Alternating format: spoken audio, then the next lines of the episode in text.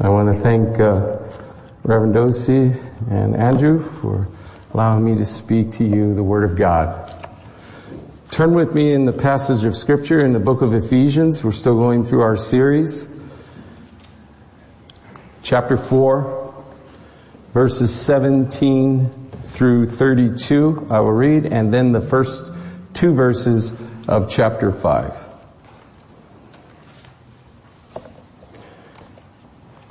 Now this I say and testify in the Lord, that you must no longer walk as the Gentiles do, in the futility of their minds.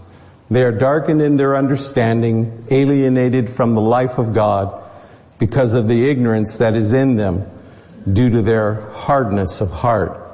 They have become calloused, and have given themselves up to sensuality, greedy to practice every kind of impurity. And that is not the way you learned Christ. Assuming that you have heard about him and were taught in him as the truth is in Jesus, to put off your old self, which belongs to your former manner of life and is corrupt through deceitful desires, and to be renewed in the spirit of your minds, and to put on the new self, created after the likeness of God in true righteousness and holiness. Therefore, having put away falsehood, let each one of you speak the truth with his neighbor, for we are members one of another. Be angry and do not sin. Do not let the sun go down on your anger and give no opportunity to the devil. Let the thief no longer steal, but rather let him labor, doing honest work with his own hands, so that he may have something to share with anyone in need. Let no corrupting talk come out of your mouths, but only speak as is good for building up as fits the occasion, that it may give grace to those who hear. And do not grieve the Holy Spirit of God by whom you were sealed for the day of redemption. Let all bitterness and wrath and anger and clamor and slander be put away from you along with all malice. Be kind to one another, tenderhearted, forgiving one another, as God in Christ forgave you. Therefore, be imitators of God as beloved children, and walk in love as Christ loved us and gave himself up for us, a fragrant offering and a sacrifice to God. This is the word of the Lord. Thanks be to God. So we have been reading the past three chapters of Ephesians for the last month or so. Well, actually longer, about a month and a half. and Paul has been teaching us about all the blessings that you and I have in Christ Jesus. But now in chapter four, there's a change. He's no longer going to be talking to us about all the blessings he's given to us. But now he has something he wants from us. Two weeks ago, Andrew started this in chapter 4 and shared some of that. But now let's look at the passage we have today. Let's look at verse 17, and we're just going to walk through it. It's a, it's a long passage, but I'm going to move quickly through it, but just stay with me. I believe Holy Spirit has something he wants us to learn here today. Paul says in verse 17, Now this I say and testify that word, this I say, is actually therefore. So Paul is telling us, look back at what I've just told you previous to this, and that would have been Andrew's message. But I want us to just look for a moment at the last verse prior to the one I just read, verse 16, because therefore always refers in context to the previous verse. Paul says in verse 16, from whom the whole body, joined and held together by every joint, with which it is equipped. When each part is working properly, it makes the body grow so that it builds itself up in love. When it says there that we're, that we must no longer walk, he's talking about, I don't want you to, to live like this. This is back to verse 17.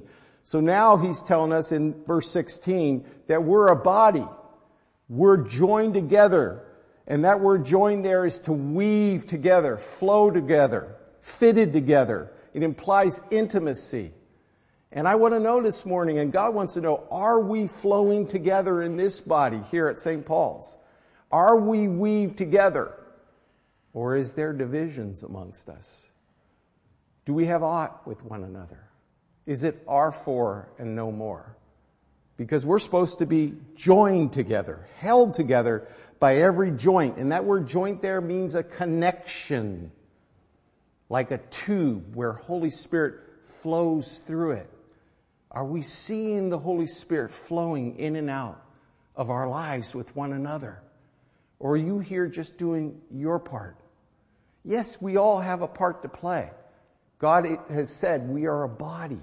Some of us are hands, some of us are feet, some of us are eyes, some of us are mouths, and we speak. Each part is no better than the other. We all work together. We flow together in the Holy Spirit. So the Holy Spirit this morning is wanting us to flow, to be joined together, working properly so that the body will grow and become stronger. Are we growing stronger? Or are we just going on like we always have? We always come to church, pay our tithe, do our offerings, have communion, play my part possibly in the worship team, preaching, serving in the back coffees. What's your part? Those things are good, but God is wanting intimacy with us. He wants us to know each other. Do you know the person across from you? Have you gone out to lunch with them? Have you shared your heart with them? Are you talking to one another? Do you even care? Or are you only interested in your group? Because if that's the case, we're missing God. Let's go on. Verse 17. He testifies in the Lord that we must no longer walk, that means living, as the Gentiles do in the futility of their minds. Now the word Gentile means heathen or, or wicked. We don't want to walk in wickedness. We don't want to copy our lives after the world. We want to be different.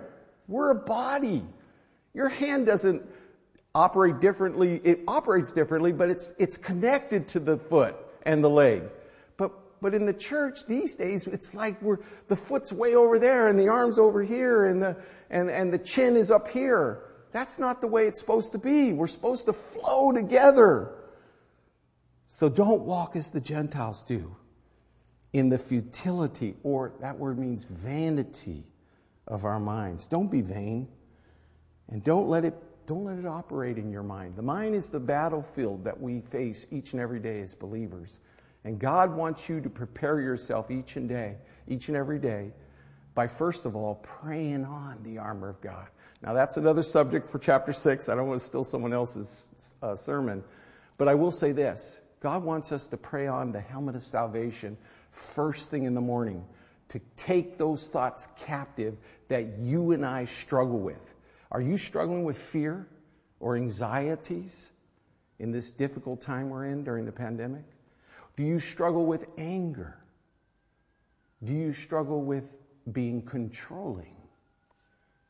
Do you struggle with lust of the eyes, lust of the flesh, the pride of life? What is your battle in your mind? God wants us to deal with it first thing in the morning so that those things don't control our lives. Take captive every thought, the Bible says, to the obedience of Jesus Christ.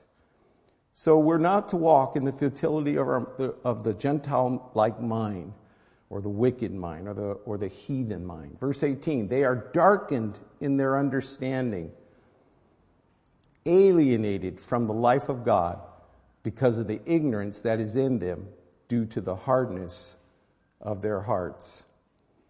Wow. Romans 1:22 says professing themselves to be wise they become foolish. See, an unbelieving person will always feel they're right. Even though they're in lie, they're walking in lies and they're in deception. They profess themselves to be wise, but they are foolish. 2 Corinthians chapter 4 verse 3 to 6 says, just real briefly, Satan has blinded the minds of the unsaved. When you share Christ with someone, and we have a team here that goes out, Reverend Dosey and Ivan, and I think Simon, but when you go out to share the gospel with the unsaved, the first thing you have to understand is an unsaved person has deception over their minds. You have to bind that spirit of deception over the mind of an unbeliever before they could even hear what you have to say. So you, you disarm it in the spirit. In the name of Jesus, I cast aside that spirit of deception. You don't say it out loud. You pray it under your, under your breath, or you pray before you even left the house to remove that spirit of deception, that blindness that Satan has caused on the minds of unbeliever. And then you have them finally at the place where they can make a decision in and of themselves. They may receive Christ, they may not. But at least that there will be no demonic interference. Remove it.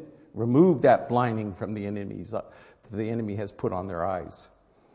Verse 19, they have become calloused and have given themselves up to sensuality, greedy to practice every kind of impurity. Now, that word uh, sensuality there has a meaning of being selfish, but it also goes further than that. It has the meaning of sexual impurity. We get our word lasciviousness from this, uncleanness, filthy. We're not to be like that in our minds or in our words. And too often, even in church, we see that happening. I remember I attended a church in California. The pastor was a, quite, a, quite a good preacher, pre- preached on the truth, quite often preached strong against sin. But it was interesting. Every time I would go outside and he'd get alone with me, he'd say, Hey, I got a joke for you, Lloyd. And he'd tell me a joke, and they were increasingly filthy. Finally, the Holy Spirit just began to deal with me. You know, you got to confront this guy. You can't let him keep telling you that. So finally, I said, Pastor, you know, you keep sharing those jokes with me. They're filthy. Stop it. I don't want to hear them. And he was shocked that I, that I told him that. I don't think anyone had ever challenged him that what he was doing was wrong. And you might say, well, I don't do that. Most of us are pretty prim and proper. But what are you sharing with your mouth? What's coming out of your mouth that maybe God wants you to do a checkup from the neck up, to check your thinking, to see if it's stinking? We need to be keep short accounts with God daily, checking to see if we're doing the right things. Verse 20. But that is not the way you have learned Christ. You know, one thing I want to say though before I go on there, I, mi- I missed the word greedy there. The greedy was probably the most important word in that previous verse, verse 19. Practicing every kind of impurity, but it's from sensuality, greedy to practice. God didn't, didn't teach us to be greedy. He taught us to love one another. All social ills find, its, find their beginnings in greed. I'll say that again. All social ills find their foundations in greed. It's love, church, not greed. One of these two will motivate us in our lives, even as Christians. It'll be love or greed. Apart from Christ, it's greed. In Christ, it's love. Be motivated by love. Be a follower of Jesus' truth. And he said, Love one another as I have loved you. Greed is only interested in getting. And that's not to be our, our path. Our path, path is to be givers, not takers. Verse 20. But that is not the way you have learned Christ. Assume, and 21, assuming that you have heard about him and were taught in him as the truth, as the truth is in Jesus. Now he taught us, as I said, to love one another as I have loved you. The love of Christ should constrain us. Does the love of Christ constrain you to walk in holiness and obedience? But does it also constrain you to be involved with each other. Love one another. Don't be thinking about what your next assignment is, think about what you're doing right now, who you're with, who's in your life. You're not just on a pathway to somewhere else up the ladder. God has you here for a purpose. He has a plan. He wants this body to grow. He wants this body to reach its heights. But if you're not involved with one another, if you don't care about each other, if you're not visiting with each other, then that's not going to happen, is it? People sometimes feel so alone and lonely. We need to, to reach out to them and care for them and love them and make them feel important. Look at verse 22. And to put off your old self, cast it aside, put it off far from you. The Bible says that the old man is dead. It says there in verse 22, cast it off which belongs to your former manner of life, which is corrupt or decaying through deceitful desires or lust. Now we're to cast it off. This was the former way of life. This isn't the life you have right now. But many of us are dragging around a dead corpse. You know, Jesus, when he came to Nazareth and he, the scroll was open and he read from it, and he said, The Spirit of the Lord was upon me to preach good news to the poor, to open prison doors, to set the captive free. And whom the Son sets free is free indeed. But why are we dragging around these dead corpses? Do you understand? The old man is dead. But we still are selfish, greedy, we're unkind, we're harsh, we're angry. That's not the way of Christ. That's the old man. And the old man is dead, the Bible says. Now, you do have two natures in you. Let's be honest. As believers, we have a Christ like nature and we have our flesh. The flesh didn't die, the old man died. That was the person that was under Satan's rule. And yes, the Bible tells us in the book of Colossians that if your father is not the heavenly father, then your father is the devil. So before we were transferred into the kingdom of God, we were all under his curse. But Jesus broke that curse at the cross. And now you are brand new. So which nature are you going to feed? Do you feed yourself on the Word of God first thing in the morning? Do you pray? Do you take captive all those thoughts? Do you start singing to the Lord in the morning? Do you worship Him? Do you give thanksgiving for a new day of life? How do you start your day? The Lord wants us to prepare ourselves each and every morning for the day ahead. Don't drag that old man, that old man that's dead, around with you with all of its deceitful lust and ugliness. Verse 23 and be renewed in the spirit of your minds. You know, that reminds me of Romans 12, 2. Be not conformed to this world.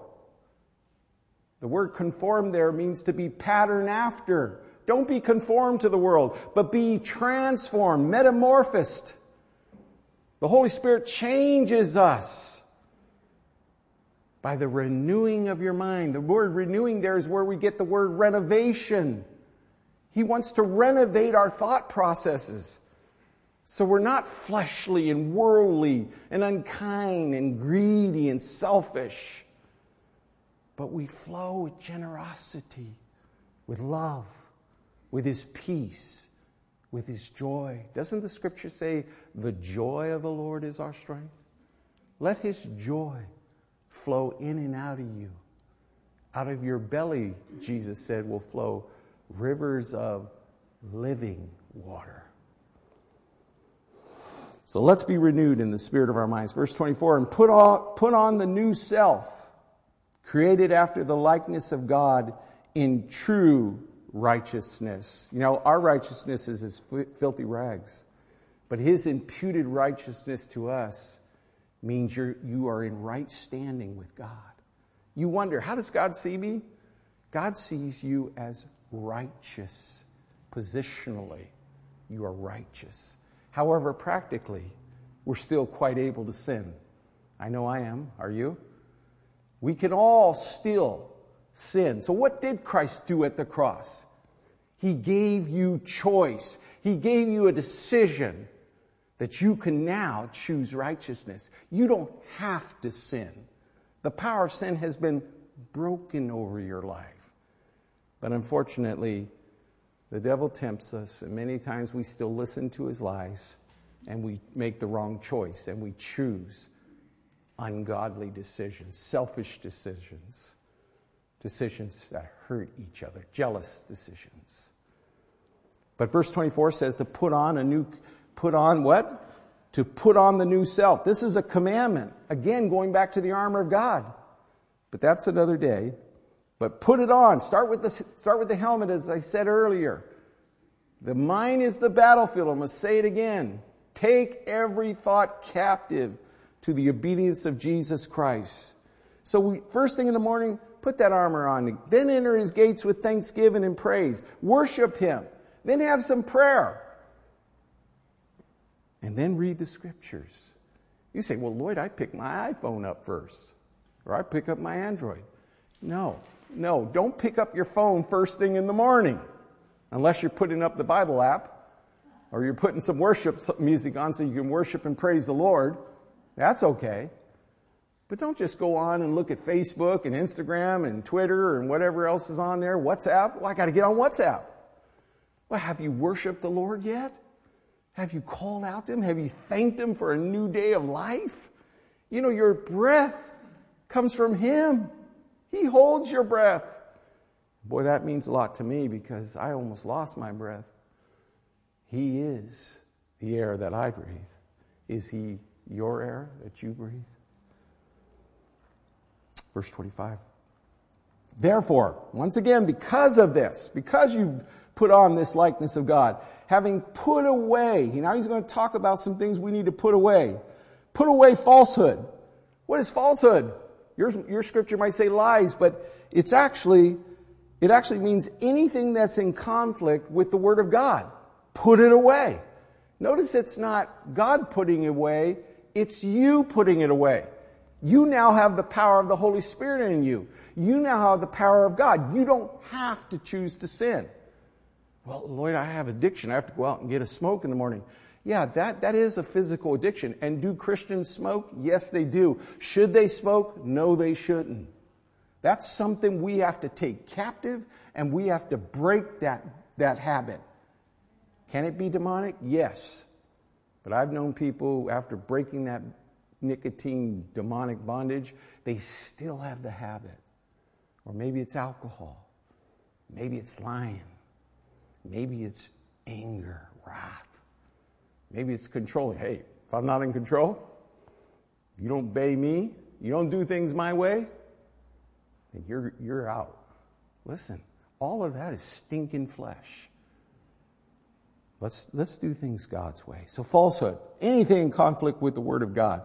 Now, Dr. Baruch Korman, a Hebrew and Greek scholar, he says this about this passage. He says each one of us need to pray this. And I quite agree with him, and I did it. And let me tell you, the outcome was uh, frightening. Holy Spirit, convict me today. Tell me what's right in my life, but tell me what's wrong in my life. Try that prayer. I dare you. Because I've prayed that prayer. You know, you think you got everything right. You think you got all your ducks in a row. But God comes to you and deals with you and says, No, there's some attitudes I want changed.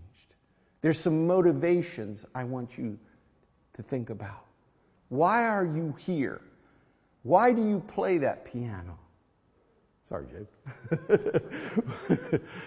what, what, what is your motivation for serving? Is your motivation because you want to be seen. Oh, I can't miss. I, I have to be seen. That's my, that's my job. I'm the only one that can do it. Listen, you're doing it as, out of love for God. Your commitment is Christ, not just to be seen and noticed or your stepping stone to something else.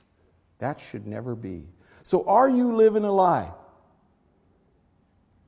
And remember, you know how to find that out. Pray that prayer. Holy Spirit, convict me.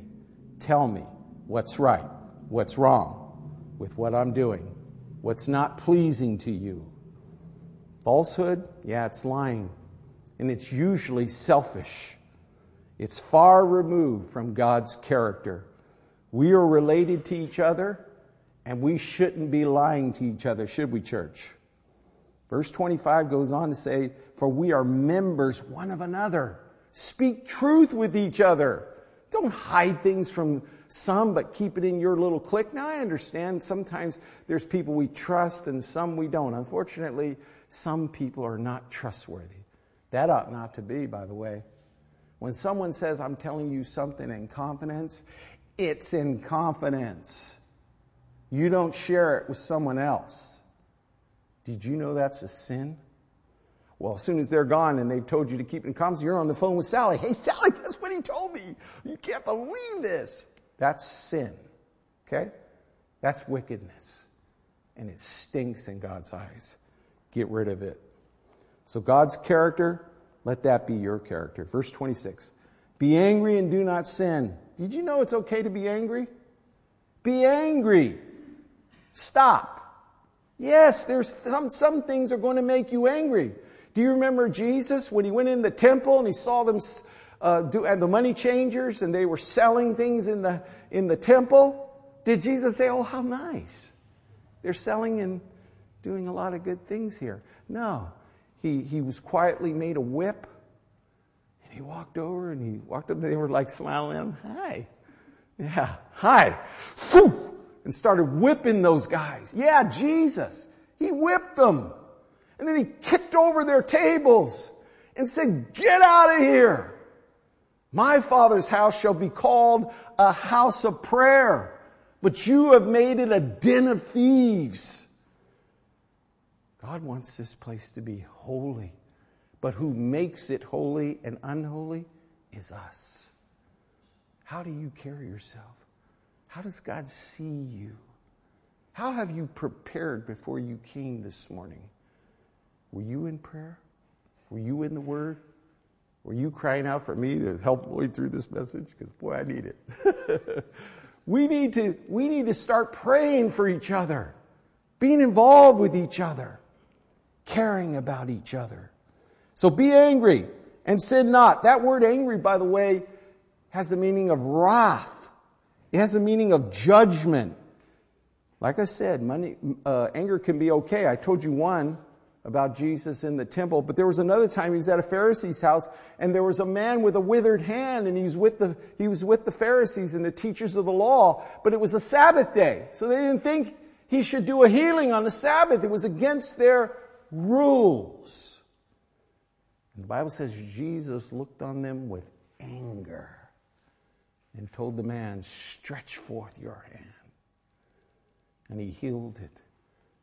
And the Bible says that they left going to plot Jesus' demise.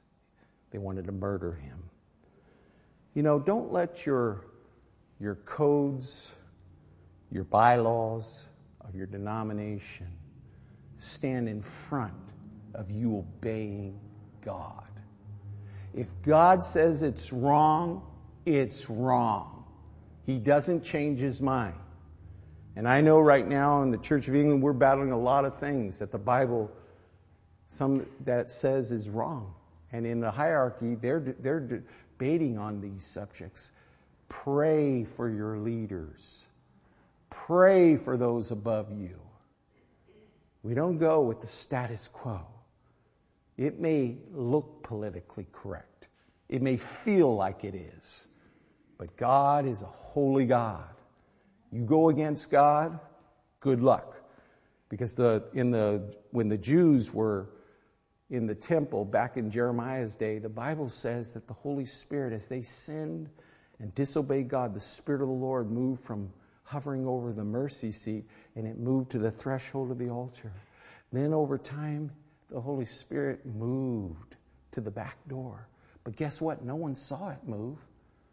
Because remember, Spirit, you can't see. And then one day the Spirit wasn't at the back door anymore. he left. See, the Jews didn't believe that their temple could be destroyed. And when Jeremiah was prophesying that there was Babylon was coming and they would destroy it, they thought he was a false prophet, and that's why they put him in prison. How could God, how could anyone destroy the temple? God's there. But what they didn't understand is God had pulled back his presence. You and I must determine whether the Holy Spirit has pulled back his presence or his anointing from your life. He doesn't leave us, but he can get very quiet if we're doing things that he doesn't like. Verse 27. And give no opportunity to the devil. That word devil there has the meaning of diabolical. Yes, he is. Don't let him trick you. When you're standing up for what you believe, it's not personal. It's personal with God. You don't judge the person. You just warn them. You share the truth with them. Be honest. Be clear where your stand is. But don't let it destroy you or get you so angry and upset. Be angry and sin not. You see, there is a place where in our anger we can sin. I spoke about the ones where it's angry and we don't sin, like Jesus is our example. But there's times when we get angry and we do sin. And we become wrathful. And we seethe. Dangerous dangerous place to be in. So the, the devil is diabolical. Don't let him trick you. It's not personal. It should be only personal with God on the things that need to be judged. Vengeance is mine and I will repay, the Bible says. Not you and not me. His vengeance. He's quite good at it. Just put the person in God's hands. Don't try to destroy them yourself. That's not your call. Verse 28. let the thief no longer steal, but rather let him labor, doing honest work with his own hands, so that he may have something to share with anyone in need. Now, the thief there, that word thief is where we get our word kleptomaniac. There are three kinds of people in this world those who can work and do work. Then there's the second person, those who, who could work and they don't work because they're lazy. And then there's a third person, those who can't work due to disabilities, hardships, or they work and they're in poverty. Our motivation to work should not be just for me and my family.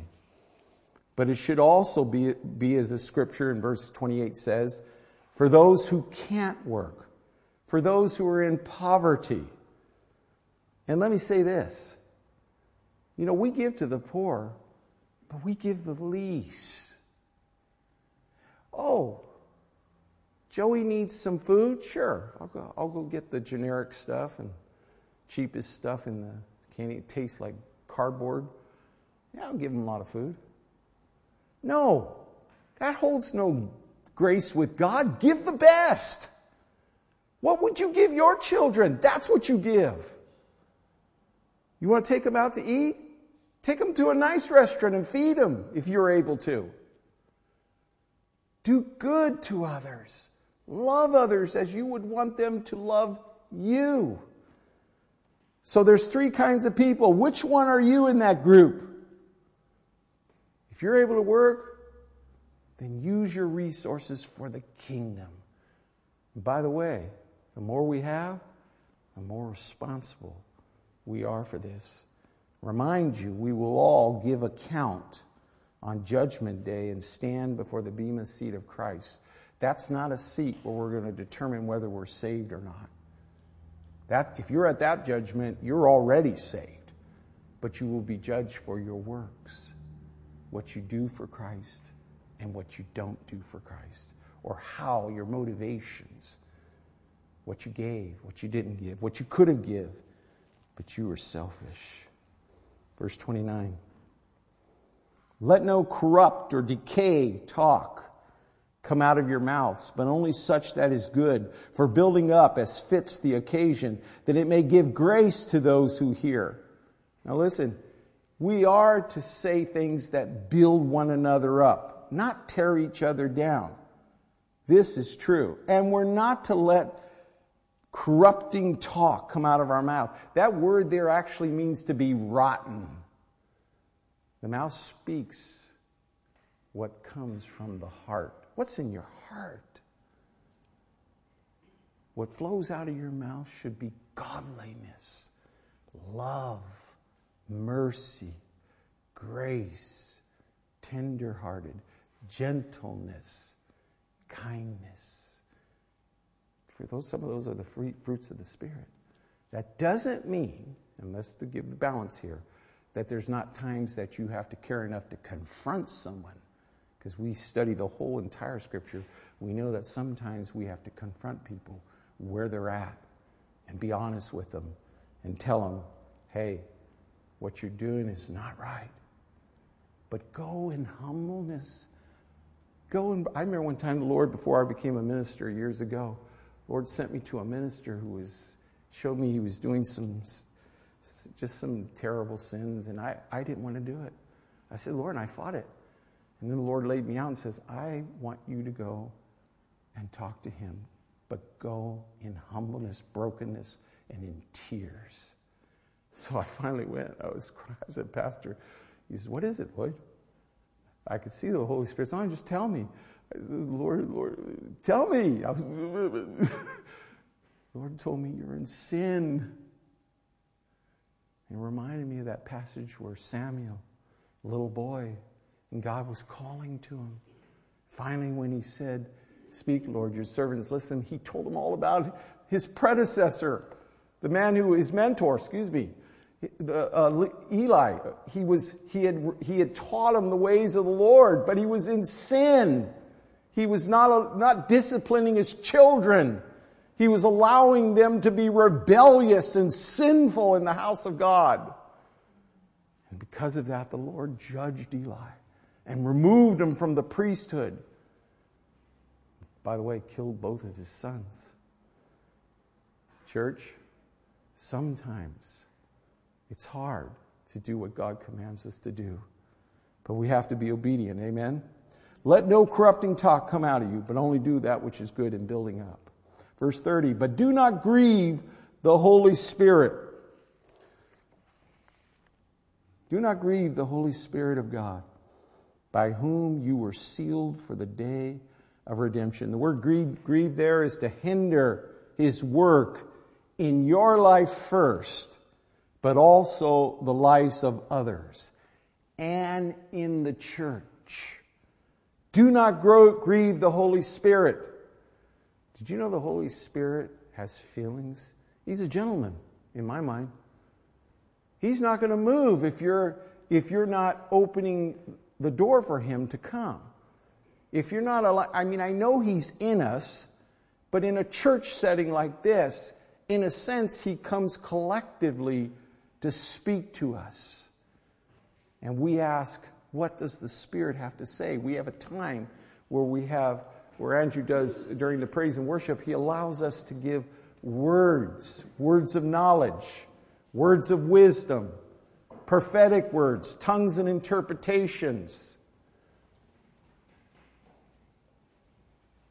But if we grieve him, if we've hindered him, then he, he's not going to move. You see, the Holy Spirit has a criteria. He has circumstances where he will move, but he, there are circumstances where he won't move.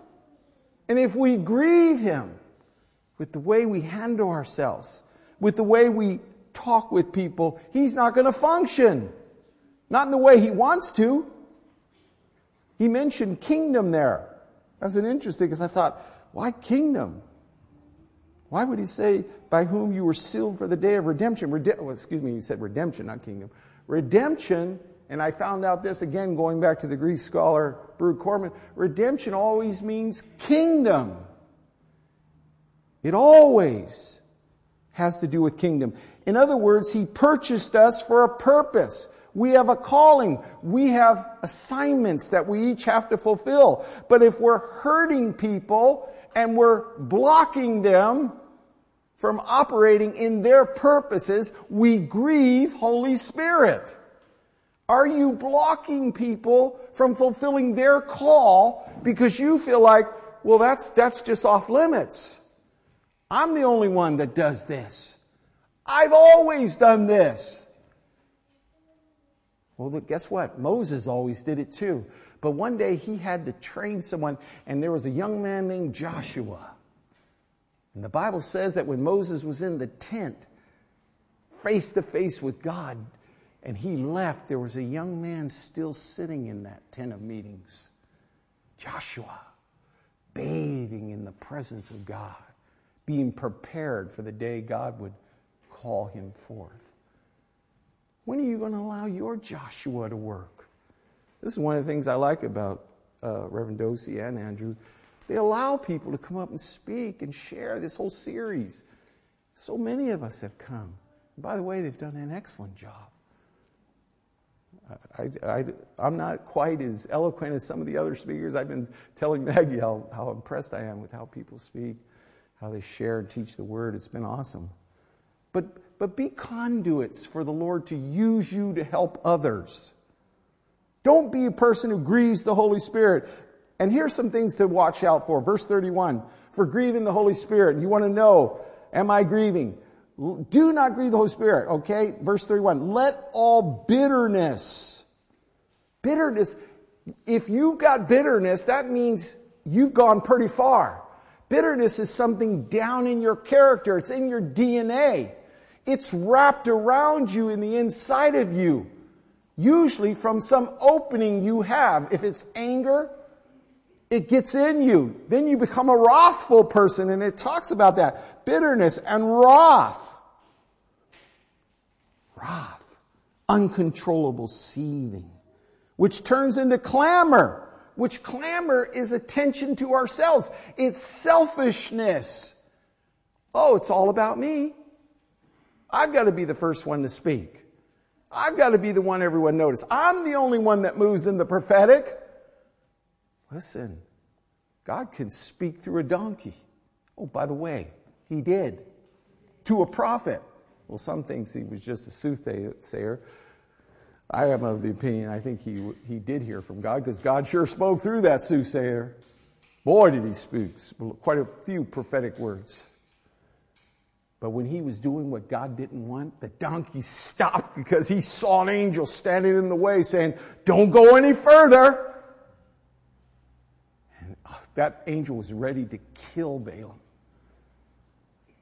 Who's standing in our way and you can't even see him? God wants to move here, church. He wants to do great things here. Are you ready to see that happen?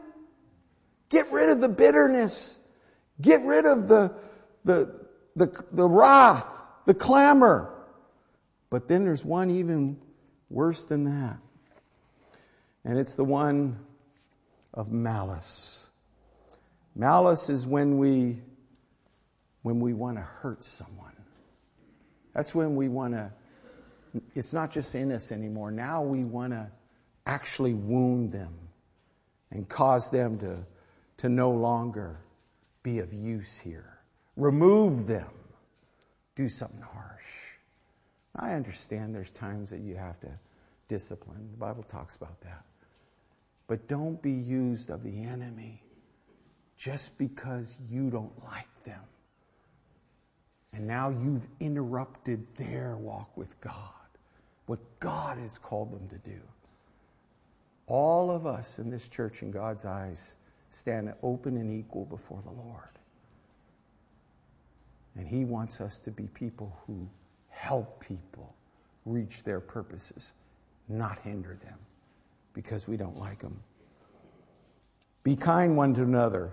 Oh, I missed one in 31. Slander. Stop the slandering. Stop putting people down. Stop talking about each other. Stop gossiping. That's not of God. Well, I don't like the vicar. Let me tell you why I don't like him. You know what? Pray for him. Stop talking about him. He's God's man, you don't want to do anything to stop that. Verse 32. Be kind one to another, tender hearted, forgiving one another as God in Christ forgave you. God wants us to be kind with each other, church. Well, I'm upset this morning. I'm going to walk right by people, not even say hi. That's not kindness. People are looking to you to say hi. They come to church and they want to see a smile on your face. They want. Well, wonder if I'm hurting. Well, that's, that's understandable. Sometimes we are hurting, aren't we? And at that point, we come alongside and we, we love and we care and we, and we, we pray for each other. But in general, be kind. Be nice to each other.